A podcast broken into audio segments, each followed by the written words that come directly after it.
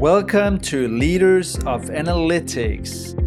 Leaders of Analytics is about data driven decision making, modern business leadership, and the use of data and artificial intelligence in business and society. Each episode investigates the strategies, tools, techniques, and leadership required to succeed in a world increasingly driven by data and analytics. The show's guests share their stories and experiences in a way that helps you understand the big concepts and small details that make all the difference in today's world of business. I am your host, Jonas Christensen, and I hope you enjoy listening to this episode of Leaders of Analytics.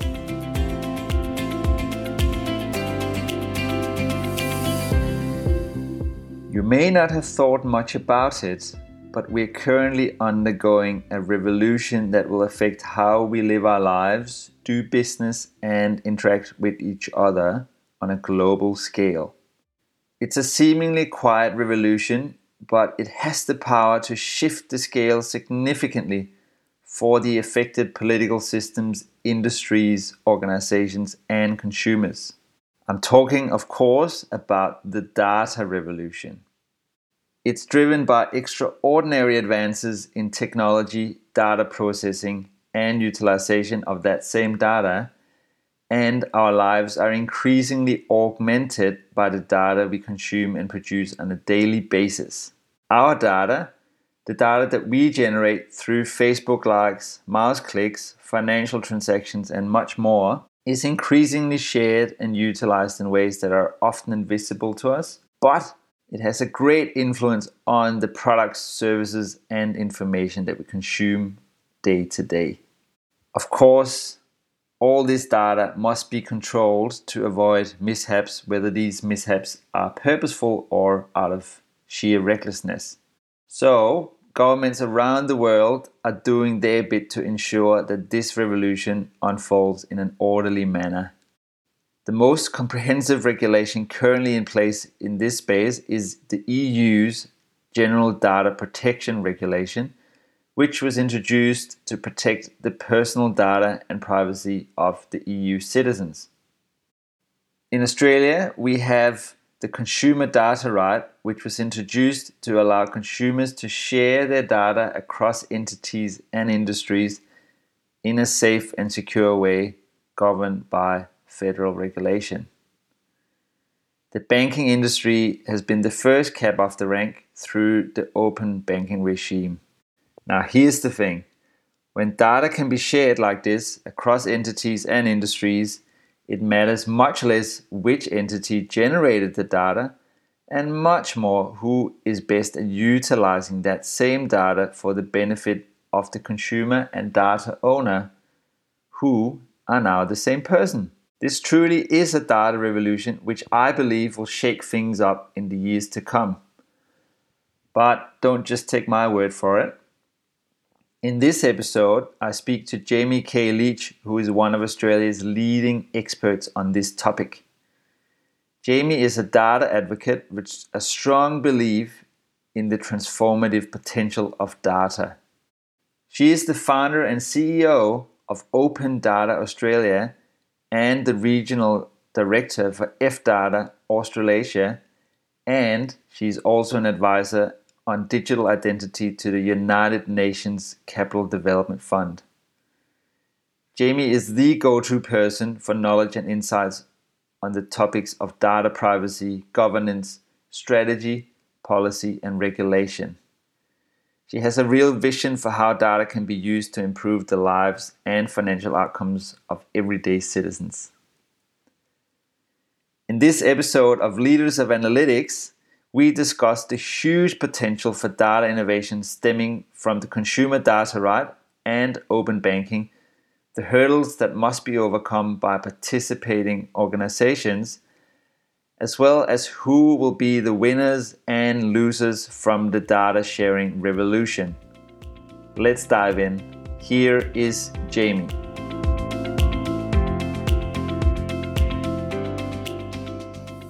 Jamie K. Leach, welcome to Leaders of Analytics. It's fantastic to have you on here today. Like me, you are very passionate about the transformative potential of data, and no one can tell us about that better than yourself. So, would you like to tell us a little bit about who you are, what you do, and why you're so passionate about data?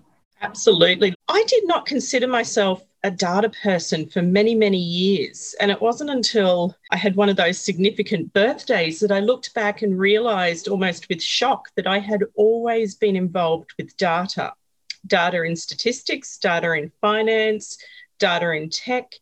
And I think it was one of those pivotal moments where I started to realize that every industry, every sector is literally producing mountains and mountains of data that could be used for data driven decisioning in their everyday life, as well as being used to input into t- technologies to start to enhance our lives. So I am a firm data champion now that I've, I've admitted it.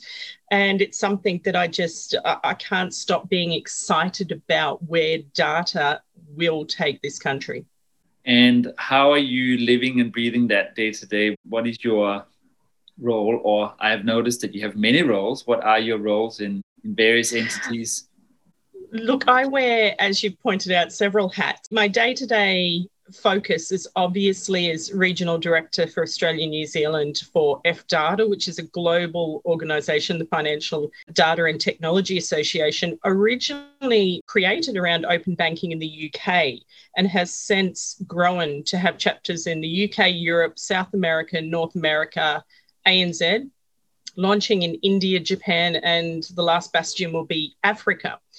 My other passion is in running Open Data Australia, which is a, an independent not for profit, once again focusing on raising the quality of data and helping organisations and governments realise the, the potential for data sharing and, and open data. And lastly, I do project work as an external expert for the UNCDF, potentially around digital identity and financial inclusion. Okay, so it sounds like if we want to talk data and consumer data right with someone in Australia, that person should definitely be you. So oh, look, I think I'm I'm one of many that are um, focused on trying to champion the potential and definitely keen to see it finalized and starting to affect change. Yeah, great. Well, let's dive into the consumer data, right? Which is what we're here to talk about today. So, for our listeners, of course, the first thing is to them for them to get a really good understanding of what the computer consumer data right is and what it means to them as consumers and also the participating organizations in that regime. So, could you give us an overview of what the consumer data right is and what it means to consumers and, and accredited organizations?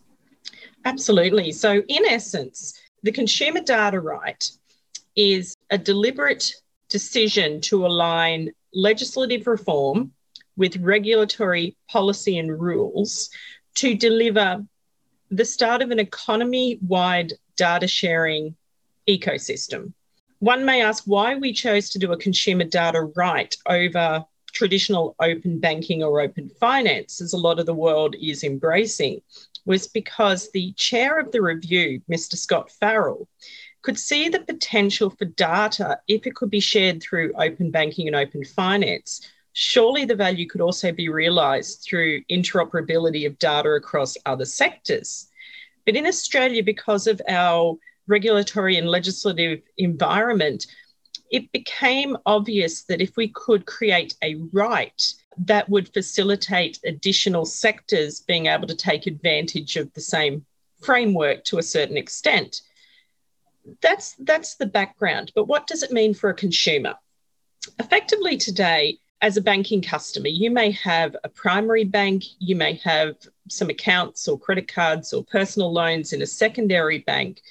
And essentially, you own your data but on a day to day basis, you may not even be aware of what data is held in computer systems or, or bank records. And you certainly have quite a lot of homework to do if you wanted to amass it. So, if you wanted to collect all of your transactional data, your loan data, your credit card statements, we may have had the misfortune, as I have had, of trying to refinance from one institution to another.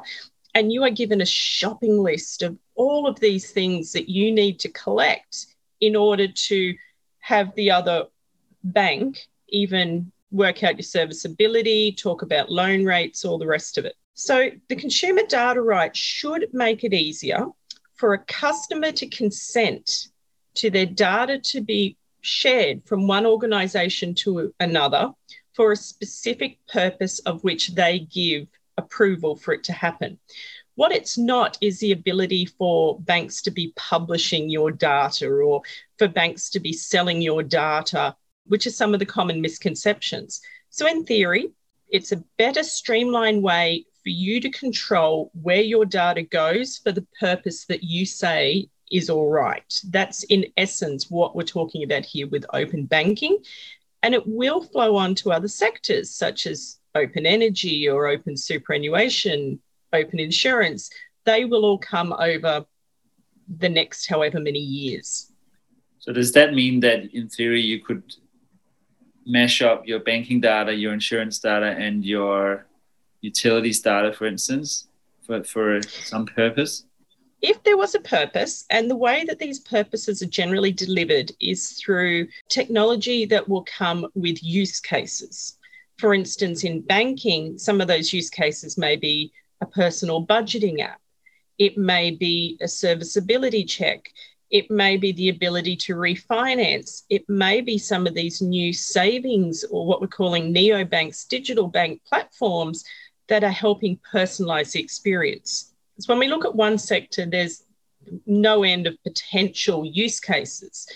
But when we start to look at bringing in data from other sectors and we start to say, well, what type of products could actually be beneficial to us that would require data from multiple sources? In the UK, from a business sense, we've started to see that already happen. There's products aptly labeled bookkeeper in a box or store manager in a tablet. And what they're doing is they're pulling data from various sources banking data, payments terminal data, tax data, invoices, expenses, HR data, all onto a tablet so that a store manager in real time can start to make decisions and can start to react and be almost preemptive. And it's that power of being able to see your data in one location for a specific use case that is very, very exciting. It is exciting indeed. And personally, for me, I can see that massive potential in what it can do for consumers. And uh, also, the businesses involved can, but also necessarily have to be a little bit more innovative with their product offerings. So, you, you referred to a loan application as a good example. And I think the, the most innovative move we've had in that process in the last 20 years is going from being able to submit paper income statements to PDFs, and it's not much more than that. And everyone sees this holy grail of the, the, the streamlined online application process, but still, it for me seems clunky, slow, and kind of hard to actually get through. And you're submitting lots of information across what seems not a safe process. So last year, I actually applied for a new home loan, and it was all via email first. And I was sending all this personal information, and I asked the bank person there about that. And I said, uh, "Look, I don't feel like this is the safest way to communicate all my personal information." Then we switched to this what they called a safe email environment, but it was still uploading and sending documents in the same way. So open banking, in theory, should get rid of this sort of clunky and low security environment, I suppose, and replace that with something that's more standard. That Absolutely. Correct? Look, if, if you think about it, so when you do apply for a, a personal loan or a credit card or a mortgage, the majority of documents that they wish to see are things such as proof of savings, serviceability. So, so what are you actually spending your income on on a weekly, fortnightly, monthly basis, evidence of utility bills. They want to start to see the different balances you've got across all of the different banks. So if you consider and this is this is my vision for what it will look like. If I was to go to a bank, obviously not going to mention any names right now, and I could see uh, submit a mortgage application on the you know on the page on the web page. I could click on that button, and in theory, it will ask me to fill out some initial identifiable details, so name, address, date of birth, those sorts of things. If you've already got a client number, it will probably ask you to identify yourself. Then there will be a box that says, Do you wish to explore a mortgage application, for instance? Tick. Do you consent to utilizing open banking for us to pull all of your data into our system and to perform that serviceability check? Tick. Submit. In theory, what should happen then is the bank will then be able to pull all of your data from all of the other banks and any other sources that are linked to them for the purposes of open banking that you have given consent to and it may be is it may be a little bit more complicated there may be where have you got your other accounts another major bank tick you can pull it regional bank for a personal loan tick you can pull that data so that you know there, there may be a couple of extra boxes you need to tick but then you hit submit and you let the technology do the rest so, the way that all the banks will actually communicate will be via what we call APIs. So, for your audience that knows, an API is literally like a train track that runs between two entities. And on either end, that entity operates as a train station. So, if I'm one bank and I want to get data from another bank, we're not talking about sending unencrypted email attachments. No longer are we talking about physical mail. We're talking about a secure encrypted quasi train track, if you like, between the two organizations, which means that that transfer of data is much safer than anything we could do personally, sending that data to the bank to your earlier point. And it should almost virtually be real time. So when the bank you're applying to starts to receive all that data, one potential is for them to have created algorithms or methods of not only receiving that data but processing it that doesn't require a human because that starts to slow down the process again. We want it to be as streamlined as it could be. But then obviously there is a requirement for a human at some stage under responsible lending to review that, to make a decision, to respect whatever the algorithm exports, and then that human should be back in contact with you, I would hope, to say, hey, we've done the exercise, you know, you're you're approved for your mortgage. If you would like to go ahead, we'll send you out some documents, privacy statements, which should have been on the initial page and all the rest of it. Click the button here. It is going to revolutionize something as simple. And I, and I don't want to suggest that comparing a mortgage rate is the best thing that's going to come out of open banking. It, it isn't but I think it's one of the main pain points that consumers currently experience. Certainly for small businesses trying to find lending, it is a struggle. And it's one of the easiest processes for us to conceptualize in the initial theory of open banking. So I think that's why mortgage comparison and switching is is one of the main examples that's touched upon.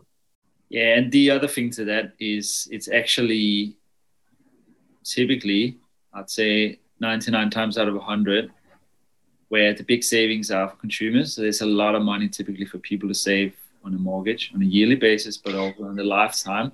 But it's such a confusing process for the layman that they they don't even start because it, it seems overwhelming. It's it's all too hard, you know. Even though I think you make a wonderful point, we we can sit there and say, how often are people going to compare their mortgage? you know, there, there may be fees and charges attached with moving a mortgage or, or starting a new mortgage. So it isn't something to be taken lightly. And, you know, most people aren't going to even go through that process, maybe annually, maybe every couple of years. But to your point, even having a couple of, you know, percentage points better could mean a significant lifetime saving. And it is, it is worth the practice if it was made user friendly. And I think that's one of the, the main outcomes that we'll see in open banking. It will make things much more user friendly. Yeah, so the things that have to happen here are obviously we need to be build these data rails. You, you talked mm-hmm. about the APIs, which are basically the rails of data moving yes. back and forth between entities, and the security and and privacy and all that that sits within an environment like that. Then after that, once that's set up, it's incumbent upon each uh, individual organization to figure out well how do we build a process that is engaging and interesting and is uh, user friendly to the end consumer such that they can understand what they're doing when they're clicking here there and everywhere because when they click they will instigate all these processes in the background.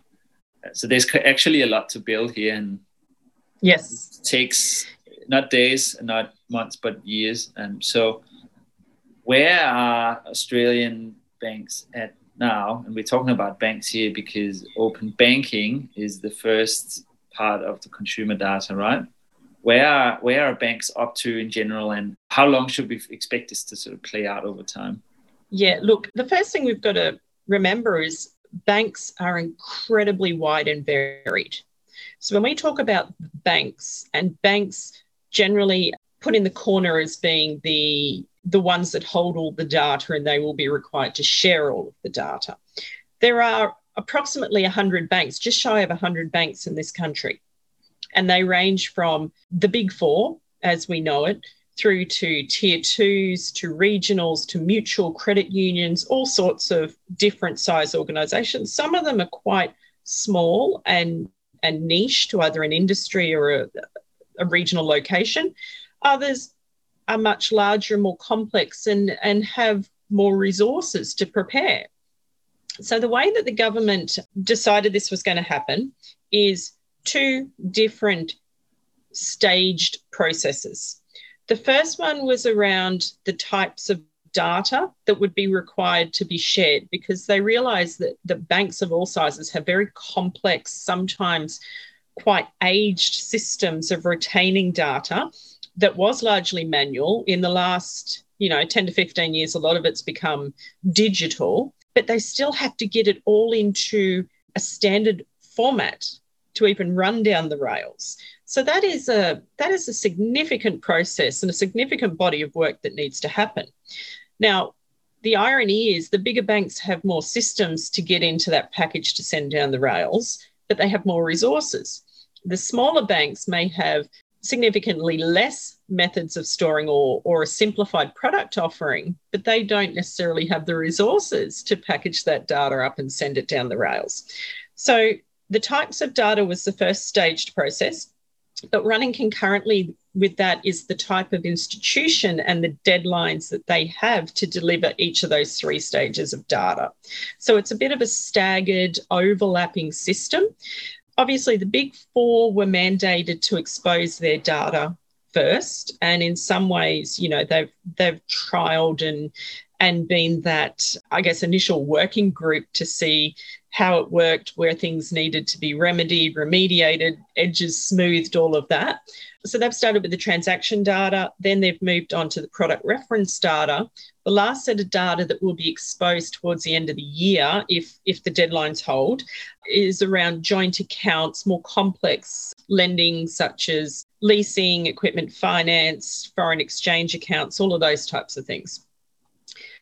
But the deadline for the other banks is fast approaching around the middle of the year anecdotally, I understand that there will be a number of those organisations that will be applying, if they haven't already, for, I guess, not exemptions, but basically saying we're not going to meet the deadline. Can we get an extension? And that is, I guess, to be expected. In the UK, they started with nine banks that were mandated to participate, the CMA 9, as they were infamously known and not all those nine, and they were sizable organisations. Not all the nine met.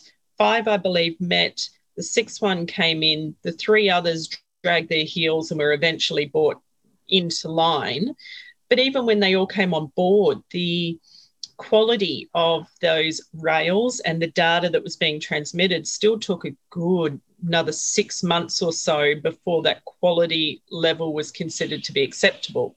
And even today, those, those rails, the quality of data is still being monitored And largely it's meeting market expectations or what we would normally call SLAs.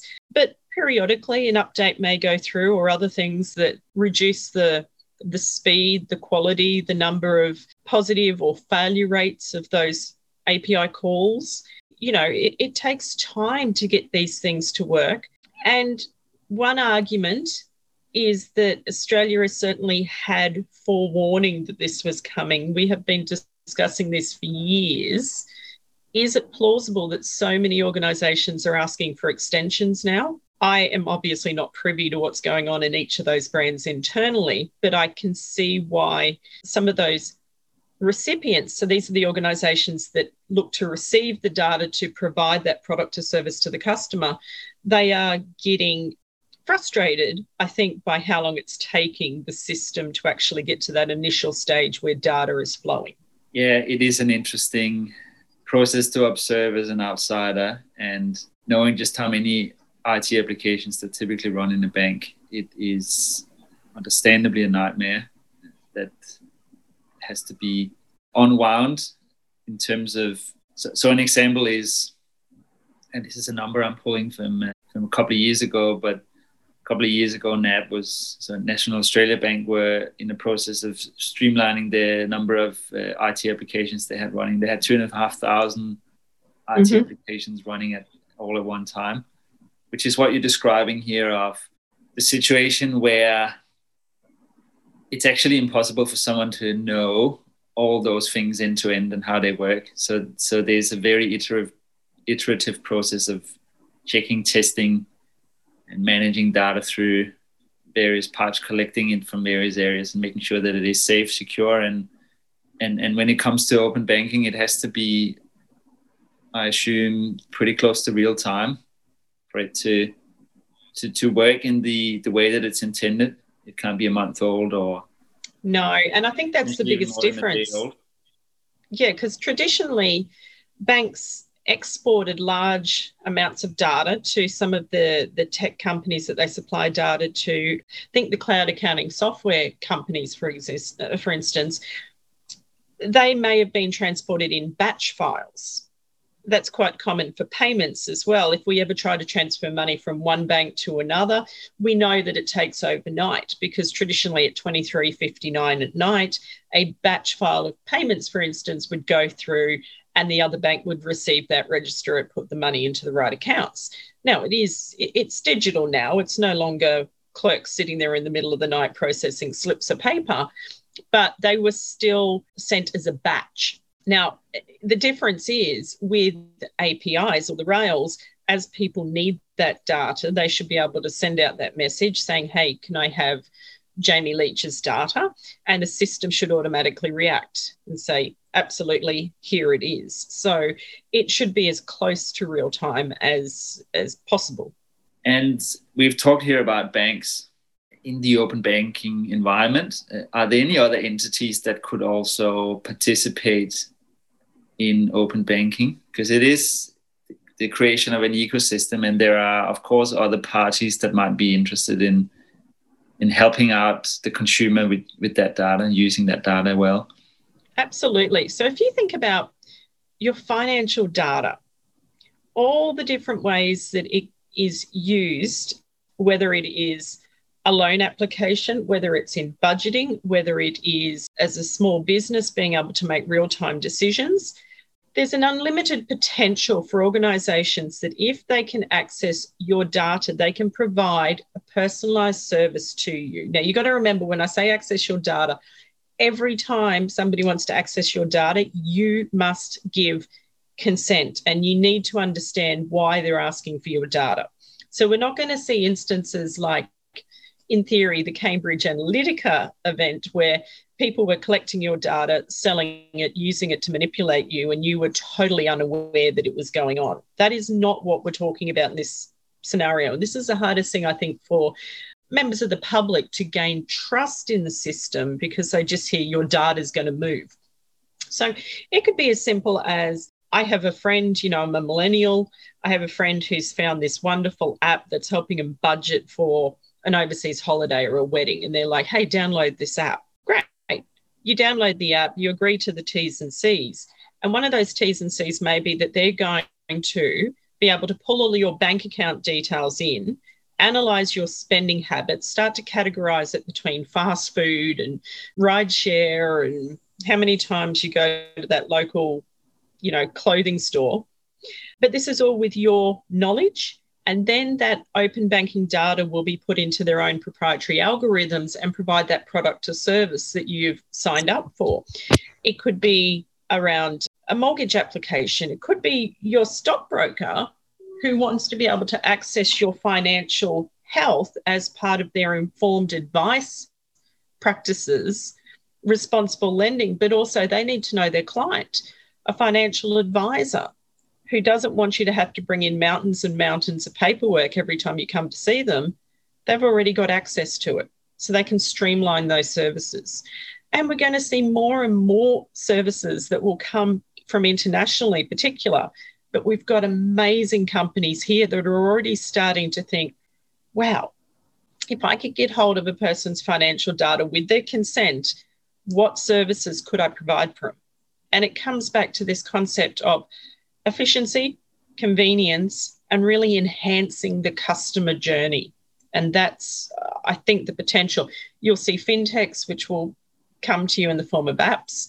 You will see challenger banks or digital banks that will be able to operate on a much more level playing field. And there's a number of them out there. In the UK, you, you, think of the Monzos. In Australia, you think of Volt and Up and, and a number of other ones that are really starting to gain traction. So, open banking in some ways will level the playing field because everyone will be able to have access to data that traditionally if you weren't the primary institution, you didn't get to hold 20, 30 years of a client's data in their system. Now, with the consent, other organizations, entities, and applications will be able to access that data.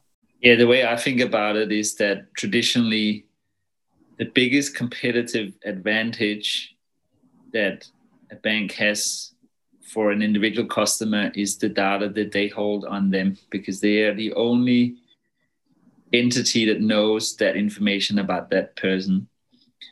But unfortunately, I would say 1% of that data is used effectively and the rest is stored or it's not utilized in the right way because it's structured in, in a, a way that's not that easy to get to. So structured versus unstructured data. And yeah. Oh, well, I was going to say one one way that that is incredibly obvious is when I was working in banks in the retail division.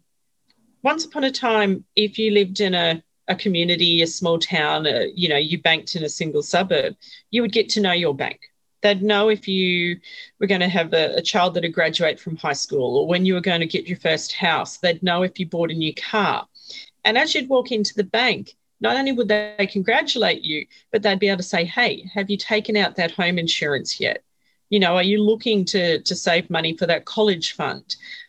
And that was that personalization that we well, I experienced growing up in a country town. But these days, we are so busy, and, and even the bank store, uh, the, the bank staff don't have time or the ability largely to personalize that service. So, one of the true potentials that we can see is if that data can be shared and that data can be run through technology systems such as artificial intelligence or even cognitive search. Now, some of these titles are very scary for people that aren't familiar with them. But I do suggest that if you are concerned or interested, do a bit of research. They're quite common methods of processing large amounts of data in, in virtual real time, and quite often that they occur in very safe, secure, cyber tested vaults, if you like. But essentially, we can start to re see that personalization come in, where the organization that we bank with or the app we use knows that we've got that significant life event coming up and actually says, hey, not only congratulations for it, but do you have that insurance cover? Have you thought about this? And personally, as a consumer, I find that very exciting to think that my financial data will start to benefit me again instead of just being that byproduct that I don't think about.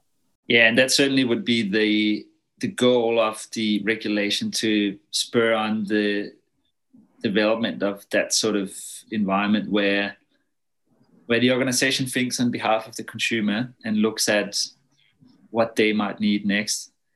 And for me, logically, necessarily, this has to move towards a world where the organizations that can provide the most value for the consumer will win out. And what, when I talk about value Day, I really think about the concept of creating empathy for the individual, but at scale. You can use the data to create customer empathy at scale. So you, you talk about your example here of going to the local branch and they knew about your life and they had empathy for that. They were offering products, but it was in the context of you. And the data that we hold on consumers and banks can be used for that same purpose. It can be used to make lots of money, but it can also be used to help that consumer and potentially give up some revenue in the short term for that. And with this ability to switch easily, in theory, if that's transparent for the consumer, then I think it, it should end up with more often than not that the empathetic and caring organization, the one that cares about you as the consumer, not about the shareholders uh, as much as they have in the past, will win out over time. Absolutely. I mean, you look at the trends. So as each generation comes through, and we've currently got probably five recognized generations going on in Australia at the moment, clearly delineated. You you have at the top end those individuals that largely still want personalized services. They still want to walk into a bank. However, there are more and more aged and vulnerable people that, especially through COVID, have embraced digital access to finance more so than ever before because they literally don't want to have to go out to a branch to move money around or to, to check their balances.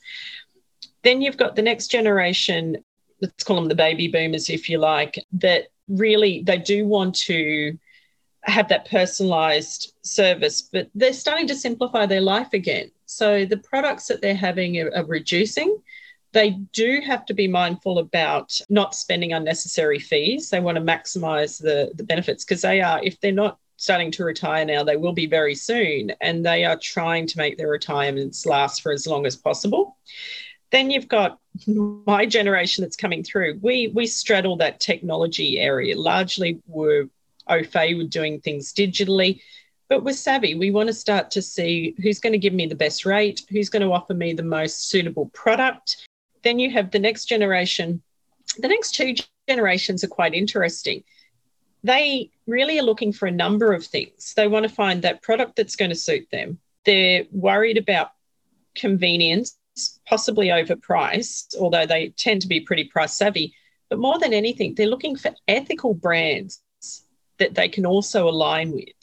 So, more than any other generation, they're starting to say, I'm going to use this app because this app is focused on green finance or trying to solve financial inclusiveness or it's you know it's it's helping other social causes so they're going to start using that app and through their community and through social media and through that sharing of, of brand knowledge you'll start to see relatively small fintechs or other organizations that manage to align themselves with those generations. You know, the younger generations don't care as much about is it a big four bank? What do the bricks and mortar look like? How big are the savings deposits? They want to know that this product is ethically aligned. I like the brand, the credit card's the right color. It offers me some sort of interest if I save with them. It's personalizing to help me save for a goal and everybody's talking about it on you know my community it's starting to evolve the way that people actually not only access finance but are starting to align finance into their daily lives. Once upon a time finance was a necessary evil and you certainly didn't discuss it. You didn't tell anybody who you banked with and you certainly didn't talk about those those life events. The world is changing it certainly is, and it's starting to play out in the world of finance, which is traditionally been a bit slow or has had it has had less external competition come in and come up with new ideas. It's been intercompetition, so banks competing against banks and innovating. Yeah, and look, industry itself. It's funny you should say that because that was one of the main drivers for introducing the consumer data right in Australia. Scott Farrell could see that if it was brought in in line with the, the productivity commissions and a number of different inquiries and commissions that have gone on in this country since 2014, 15, 16, 17, there's been a number. They all said that a couple of things. If data could truly be if it could be used, the potential of it to boost the economy would be significant. So, to create more efficient data use and data sharing. But then the Consumer Data Act came along and said, if we can find a fair and equitable way to bring in this reform, it will not only create greater competition, and one might say, is this the way of leveling the playing field to your point earlier? But it will create innovation. So, this is all the different ways people are saying, I could never become a bank, but I can use data and I can create a product or a service that customers are going to want to get behind. And if I can work out how to create a sustainable business model, I can become incredibly innovative now that I can have access to that data. And that is what I think the true potential here. We're giving customers consent and, and really choice of where their data is, is going to be shared for what purpose. We're going to create innovation in the marketplace and we're going to increase competition in some of those sectors that have been, as you say, largely stagnant for new competition entering. Yeah, and what comes to mind for me here is uh, buy now, pay later players, which is strictly not anything to do with the consumer data right as such. But well, well, you say that. Okay, it's it's not regulated under a financial instrument. In that way, it will not have a direct part to play. But imagine if there was a connector between open banking and BNPL. For instance, one of the great criticisms of BNPL or buy now, pay later is that if people don't have funding in their account, they are often charged significant dishonor fees for late payments. Now, imagine if through one of the models that's being recommended of insights being shared, Imagine if a BNPL provider could actually use an intermediary service. So that's literally a middleman that's accredited to operate under open banking and say, I don't want you to share the financials with me. I don't want you to share, you know, bank balances. But if I send you a message saying, can you confirm that XYZ has got at least this amount of money in that designated account with the consumer's consent, and that answer literally goes back yes or no, then they are starting to raise their ethical treatment by attempting to, sh- to stop consumers having to pay those dishonor fees. You know, one of the things we see with different generations is they will quite often hold multiple bank accounts. Some of them may be accounts that they're saving for life events. Others may be because they can get a better interest rate somewhere for an online account, but not the account that they actually visit with their card at the ATM. But if they know, if they're even getting that little message that we're going to check your account because remember you got a payment coming up tomorrow, they can shift that fund, those funds across. We can start to reduce some of these seen as obscene or significant late fees that we're experiencing in the BNPL. So in that way, open banking may actually be able to play a part in that BNPL environment. Yeah, that's very interesting. And I think the because the, the BNPL industry, I call it, this is my theory. But what I what I think is that the the way that they're winning out is their their customer experience is so much better than what you can get in a bank. And when you think about a BNPL player, so Afterpay or Zip or or whoever you're talking about, versus a credit card. A credit card is actually also technically buy now, pay later, uh, mm-hmm. but with interest. So you get to pay later with some interest if you don't pay on time. The buy now, pay later system is pay in smaller chunks over time. So you're spreading out that lump sum that otherwise matures in a credit card environment. And at the same time, around the buy now, pay later ecosystem, there is the ability to get discounts for, for the for the buy now pay later company to go and almost crowdsource good deals for you on your behalf so that you, you absolutely and there's other other little incentives and if you i i personally don't have a buy now pay later account but my some of my family members do and they're often telling me about some of these incentives for good behavior. So this isn't just deals that they're going to give you to get you to use their service. This is if you continually pay on time or ahead of time and you're considered to be let's call it the better or traditional credit. We look at credit risk. With a credit card, your credit risk is assessed before they will give you the facility. With BNPL, they are rewarding good credit behavior by potentially either increasing the limit or allowing you to pay over a longer amount of time or giving you uh, additional customer benefits. I liken it to you think of PayPal back in the day, and I'm not trying to slander PayPal in any way, but the story is often told that initially, for up to a number of years, they were able to operate outside of the realm of financial services in the US because there was this misconception that because money money was being transferred via an email address, not a SWIFT code or a you know bank account detail, that technically it wasn't financial services. And they got away with it for a number of years. And then when word reached them that the review had gone through and they were probably about to be swept up under financial service regulation and all that meant, you saw the founders, some of them sold out, divested themselves of the interest, sold it to somebody else, walked away with the profits, laughing all the way because they were able to operate, grow a business, make it as massive as it is without the constraints of the financial service regulators at the time. And that may be what we're seeing here with, with that industry. I personally think it's only a matter of time before they will get brought up under financial service regulation. That will then start to change the way they assess responsible lending. If it is considered a credit or a lending product, what does that mean? So, look, it's just a matter of time with new industries, new sectors, it's always take time takes time for them to get drawn in or aligned to other existing frameworks. Yeah, I, I think it will happen uh, definitely. And to just round that off, I think the appeal to the younger generation is is very clear in terms of why this is an, a product that they think is superior to credit cards. So it's going to stick around and be there for the long term. So it probably will get regulated uh, in not, not too long. Now back to uh, consumer data right and open banking. So we're talking about all these uh, wonderful use cases, and there is so much potential. But what are we actually living at the moment? Have we actually seen anything being executed in Australia or potentially overseas, like in the UK, where they're a bit further ahead?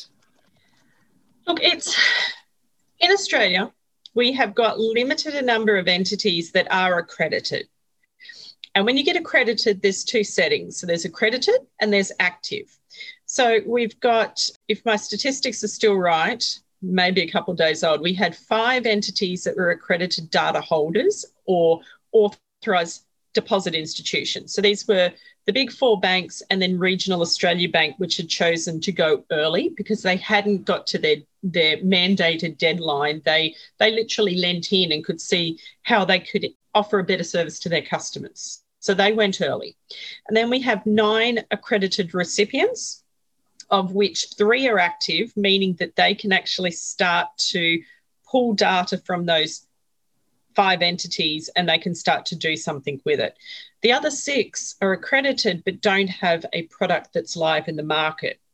And of those ones that are active, the three that are active, the products that they have are incredibly limited because they're just not able to pull data from any more than, in theory, five places.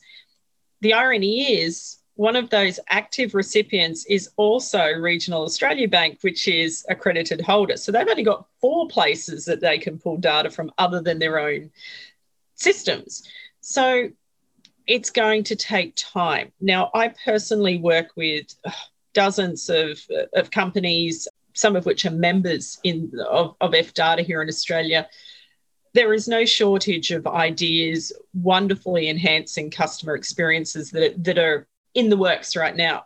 Some are literally sitting on the sideline. They've worked out how they're going to go forward and they're just waiting for the market to grow, more data to flow, in essence.